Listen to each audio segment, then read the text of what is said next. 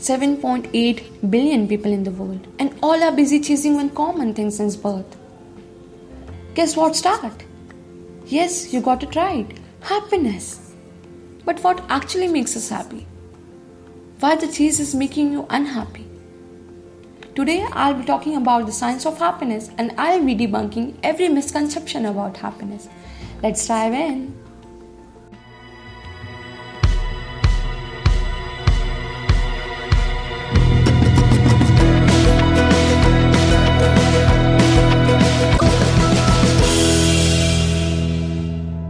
Hello amazing people, I am Akrita Singh, the kindness practitioner from last 21 years, the founder of Being Kind, and our mission to spread kindness and make this world a better place to live in. You are listening to the Being Kind podcast, where you will learn anything and everything about kindness. Happiness. What it means to you? What is happiness for you? What makes you happy? It is so important to first have a clear picture of happiness in your mind frame. What I notice is most of people have a very unclear picture of happiness in their mind frame that is making them miserable. It is important to understand that happiness is not a permanent state. When you try to set your happiness as your primary goal, you will end up feeling the opposite.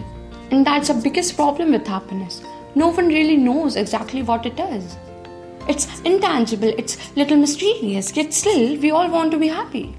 But I feel like trying to be happy is like trying to get to sleep. The harder you try, the less likely it is to happen. Now let's see what is not happiness. The most answers I get from people when I ask what is happiness for you, they say happiness is having money, power and fame. But all this really make us happy? All this really contribute to your happiness? Most people think having good grade, having money, getting promotion, getting true love or finding a new job, having a luxury lifestyle can give us happiness. But a simple fact is that these all will not contribute in your happiness. And I know I'm making a very bold statement, hard to swallow for you. But don't worry, I've got science to back me up. We will talk about each and everything, one by one. Now let's talk about good job. Who doesn't want a good job? I mean, everyone needs it, right? In fact, that's the ultimate goal for every student. But does getting a good job contribute to your happiness? Is it okay to think that good job will make us happy? I will share an experiment with you performed by Harvard psychologist and author Dr. Dan Gilbert. He actually performed this experiment with his colleagues in his college. He actually made a happiness scale pointing from point 1 to point 10. It was same as your ruler. Point 1 was not very happy and point 10 was being very happy. Now he set up a group of students and called the recruiters.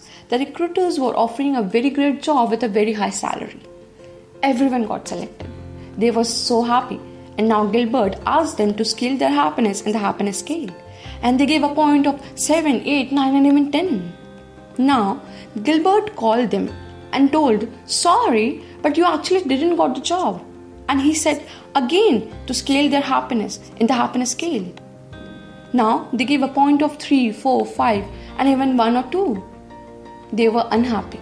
But when Gilbert studied it practically, the real drop in happiness was just 0.68 points, which means it was not even 1. They were as happy as before. So for sure, good job will not make you happy. Now coming to the next thing. It's called true love, your favorite. Many of you believe this, right? That if you just kind of get out of hookup culture and get in a real relationship eventually, or maybe even you get married, then this is going to make you happy. Lots of us even believe that true love is going to make us happily ever after. Like all those romantic movies we guys grew up with. But is this really true?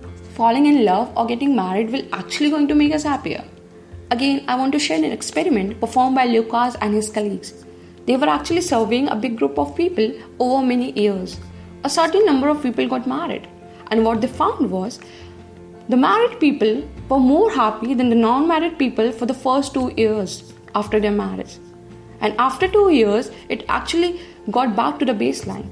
That means after 2 years, the married folks were as happy as the non-married folks. During the honeymoon period, the happiness of the married people stayed up, and after 2 years, it got back to the baseline. Now here's again, true love doesn't give you happiness. Now let's jump to perfect body or face. People spend a lot of money to make their body perfect. The Instagram seems like everyone is perfect.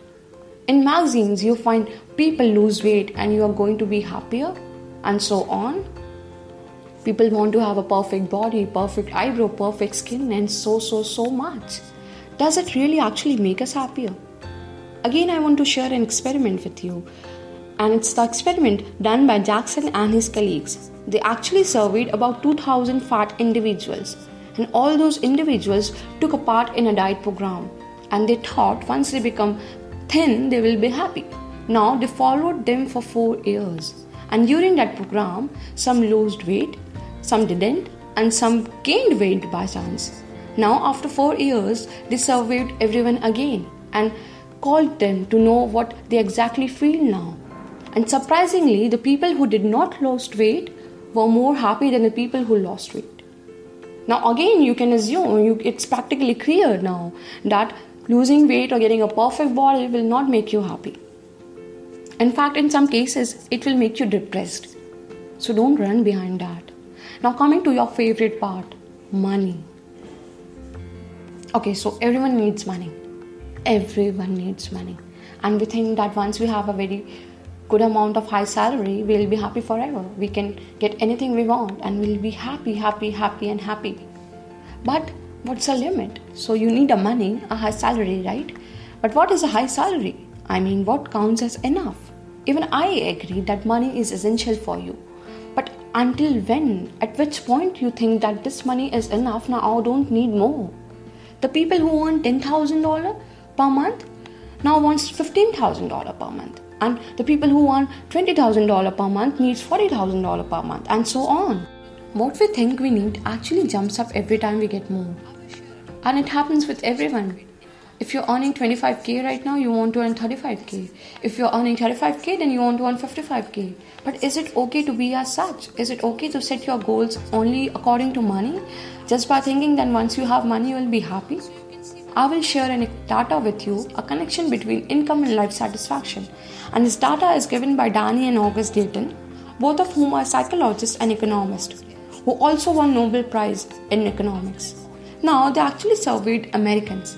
And what they found was the lowest income level people. As they get more and more money, they start getting happy. But after a point, this happiness just stopped. And that point was $75,000. After that point, they are not going to have any more happiness. That means after that point, the happiness just stops.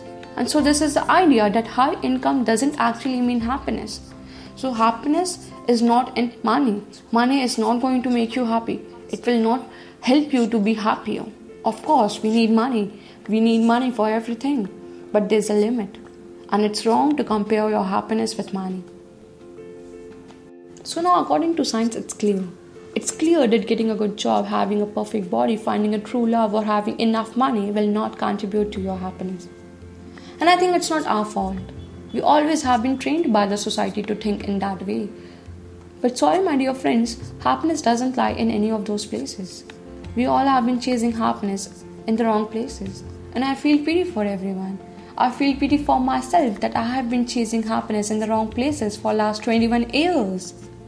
But it's time to redefine your happiness. The biggest question is, where does your happiness lie? Stay tuned. I hope you are being kind every day and making this world a better place. Remember, every kindness counts.